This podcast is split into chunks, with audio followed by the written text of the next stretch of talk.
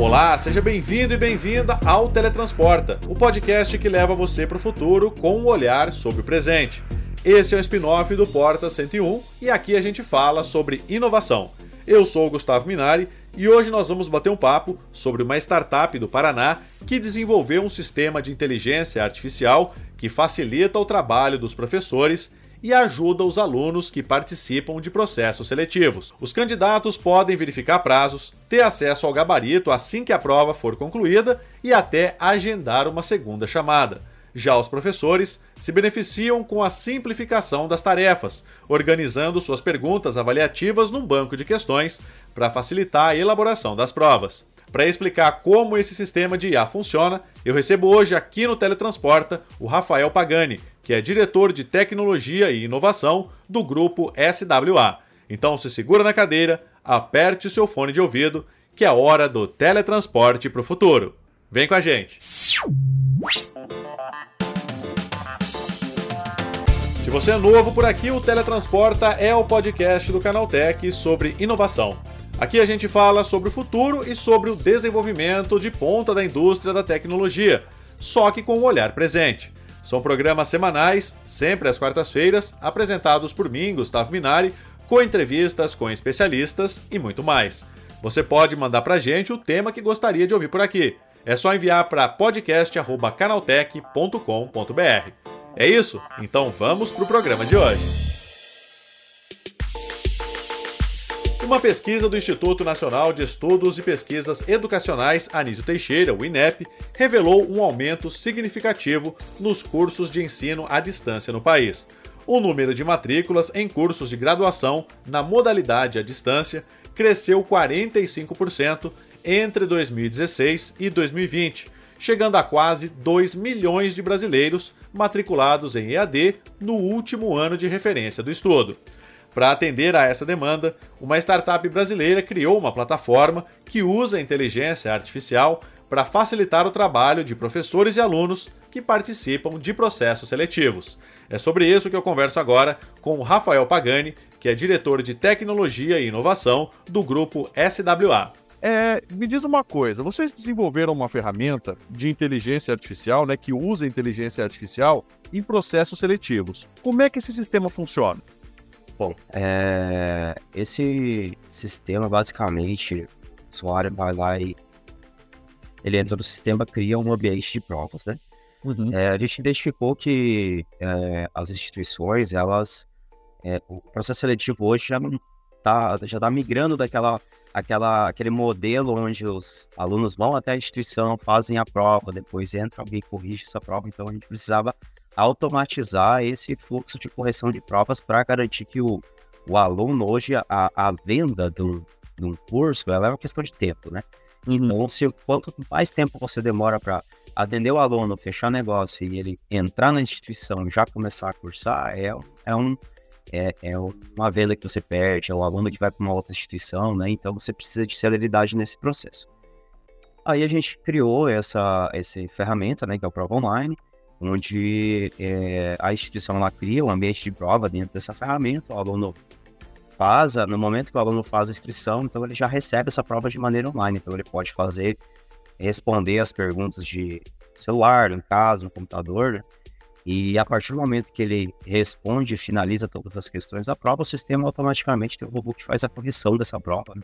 faz toda a análise das perguntas, verifica a nota que ele é, obteve na, no processo e já informa para o processo seletivo qual a nota, se ele está aprovado ou não. Então, o aluno recebe praticamente é, questão de minutos ali se ele já pode iniciar o processo de matrícula dele ou não na instituição. Então, basicamente, bem resumidamente, é isso. E isso acaba facilitando a vida não só do aluno, mas também de quem aplica essa prova, Rafael. Como é que funciona isso? Isso. É, hoje, o que, que acontece? Eles é, normalmente você tem que ter alguém ali para fazer a leitura de gabarito, é, fazer a, a, leitura da prova, verificar as correções dessas provas, né? E como essa ferramenta, basicamente você automatiza esse processo. Você não tem mais a, a figura presente, né, da, da pessoa na instituição que faz essa atividade. a, a, única coisa que ela vai ter que fazer é entrar com o, o processo de criação da prova uma vez, é, definir qual é o gabarito correto da prova, né? E a partir do momento que os alunos vão respondendo a prova, essa automação já vai fazendo todo o processo de correção para a pessoa, para a instituição. Né? Isso também traz um, um certo alívio para o candidato, né, né, Rafael? Porque é muito mais rápido esse processo de correção da prova, né? É, o, hoje o aluno, ele. É, a gente está num mundo que é, é velocidade, né? Então uhum. você quer saber assim, eu quero. Se não pudesse fazer o vestibular, eu nem faria. Eu praticamente iria lá, só faria matrícula e continuaria. Né? E aí hoje o que acontece? A gente é, é uma etapa obrigatória no processo, então para você fazer uma graduação tem que ter essa etapa, né? E o que a gente tenta fazer é deixar o mais automatizado possível para o aluno. Então, toda a jornada ela foi pensada para que o aluno entre no processo, faça todo ele de uma forma é, é, suave, né? Para que ele não saia do processo seletivo sem fazer a matrícula dele. Então, basicamente, ele entra, faz a inscrição, faz a prova, faz a matrícula e já entra numa rotina de, de estudos, digamos assim. Já libera o ambiente para ele começar a estudar.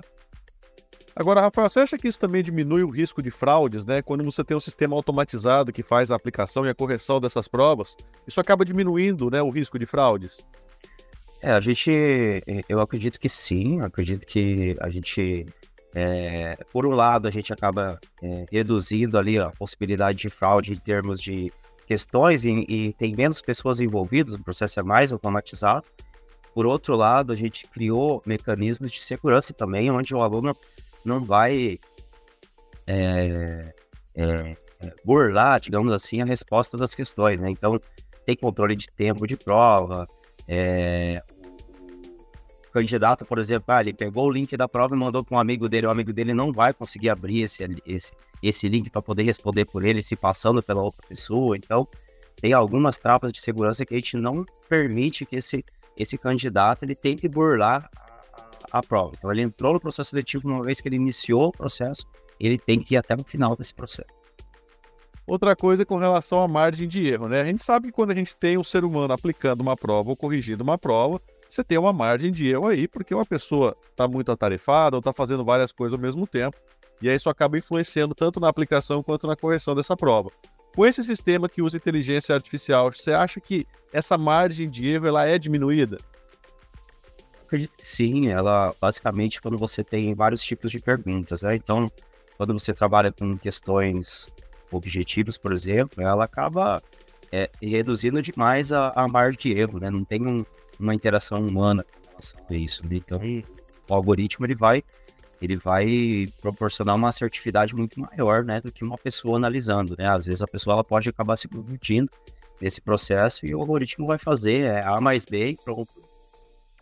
Com relação ao candidato agora, né, Rafael? Você acha que no futuro esse candidato ele vai ter que se preparar melhor, já que ele sabe que tem uma máquina ali por trás, tanto da elaboração quanto da correção da prova?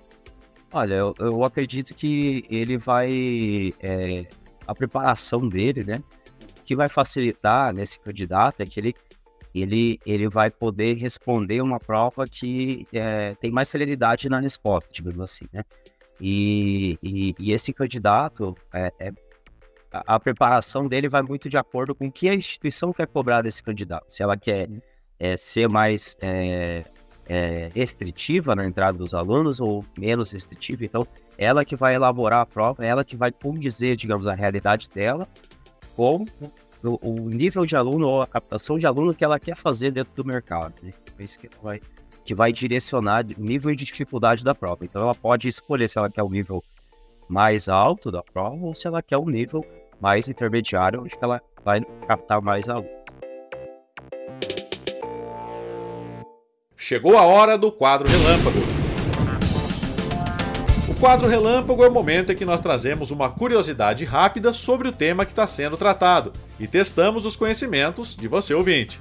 E a pergunta de hoje é: já que a gente está falando de processo seletivo, vocês sabem quando foi realizado o primeiro vestibular no Brasil? Bom, a palavra vestibular vem do latim vestibulum, que significa entrada. Antigamente usava-se a expressão exame vestibular ou exame de entrada. Com o passar do tempo, passou-se a usar apenas vestibular para designar esse tipo de prova. Até o início do século XX, as universidades brasileiras eram ocupadas por estudantes de colégios tradicionais, como Dom Pedro II no Rio de Janeiro. Com o aumento da procura, que ultrapassou o número de vagas disponíveis, o então ministro da Justiça e dos Negócios, Rivadavia da Cunha Correia, instituiu o vestibular no Brasil em 1911.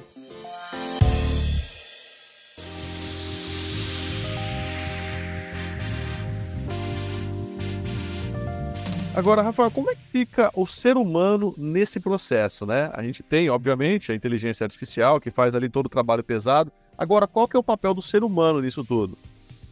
Bom, basicamente, uh, tem que ter alguém que alimente essas, essa base de questões, né? Então, a gente, é, tudo é trabalhado em cima de um banco de questões, é, de uma concepção das provas, então tem uma interação. O trabalho da pessoa, ela fica mais focada em criar a prova e depois monitorar o que o aluno está fazendo ou as provas que estão sendo executadas e as exceções que acontecem, porque às vezes o aluno pode acontecer dele entrar na prova e ele não foi até o fim, então alguém tem que ir lá e entrar em contato com esse aluno. Então a interação ela fica um pouco mais o, o, o ser humano ele não fica o tempo dele corrigindo e testando a prova. Ele vai ficar olhando para a performance do aluno, olhando para o que o aluno precisa de atendimento né, naquele momento e cuidando para que o processo ocorra da maneira mais slim possível Você acha que no futuro a gente vai poder deixar esse trabalho todo na mão, né, nas mãos das IAs, né? Porque hoje a gente ainda tem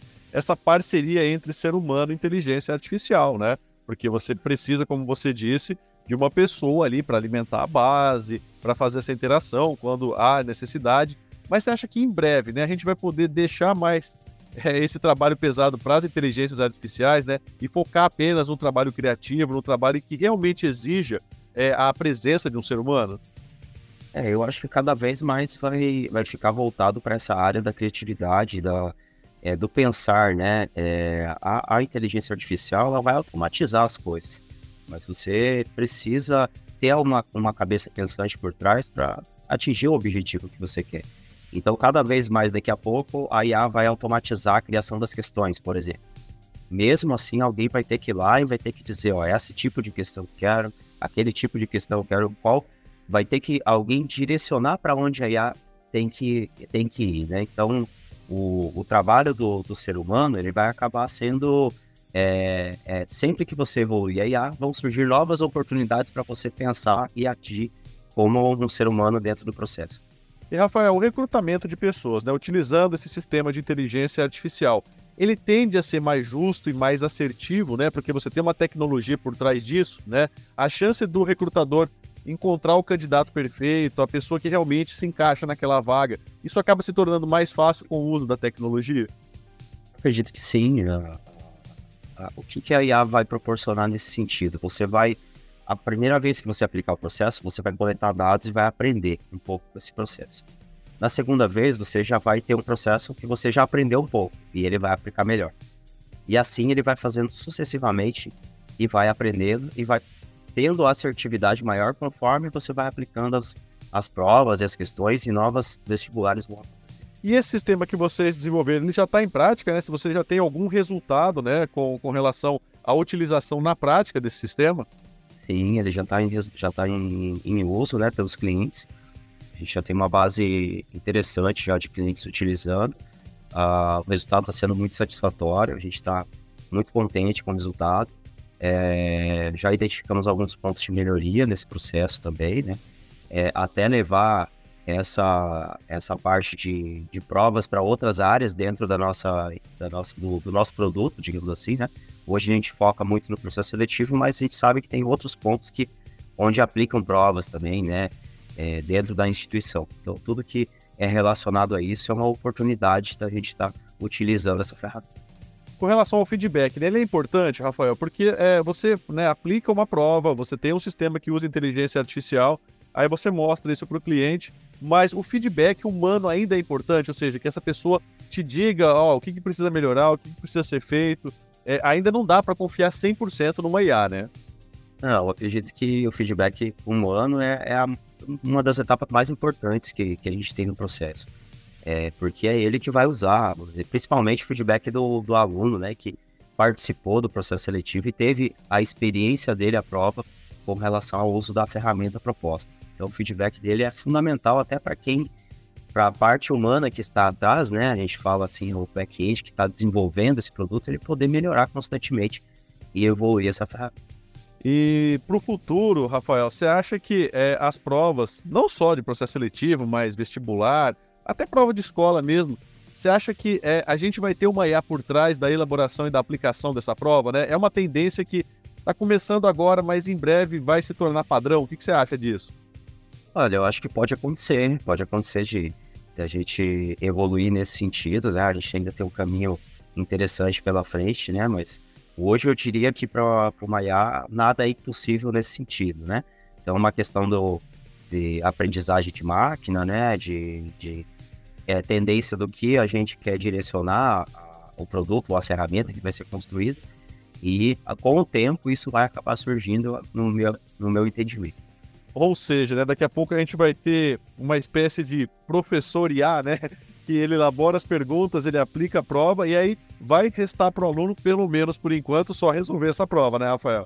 É, eu acredito que pode ter uma, uma. Eu acho que dificilmente vai substituir a figura do professor, né? A gente ainda tem, tem coisas que é muito binária ainda em termos de IA, né? Mas eu acredito que algumas tarefas do professor ela vai ajudar muito no processo, né? Principalmente a concepção, elaboração de provas já trazer a prova pronta para o professor, ele só de repente dá algumas dicas, ao quero uma prova que tenha perguntas com essa área, essa área, essa área. E ele já monta a prova inteira para o professor, né? Já dá algum resultado mais com, pronto, né, para o professor, só aplicar para os alunos. Tá certo, Rafael. Obrigado pela tua participação. Bom dia para você, hein? Valeu, obrigado a vocês. Grande abraço.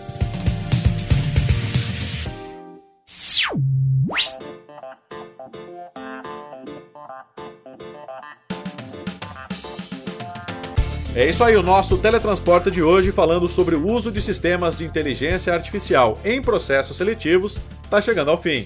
Agora lembre-se de seguir a gente em todas as redes. É só procurar por Canaltech. Nosso programa é publicado toda semana, sempre às quartas-feiras, a partir do meio-dia, para acompanhar o seu almoço. Lembrando que esse programa foi produzido, roteirizado e apresentado por mim, Gustavo Minari. A edição foi do Yuri Souza. A revisão de áudio é da dupla Gabriel Rime e Samuel Oliveira. A composição e a interpretação das músicas desse programa foram feitas pelo Guilherme Zomer. E as capas são da autoria do Rafael Damini. É isso? Então o Teletransporta de hoje vai ficando por aqui. A gente te espera na próxima quarta-feira com mais conteúdo sobre inovação e tecnologia. Até lá, tchau, tchau!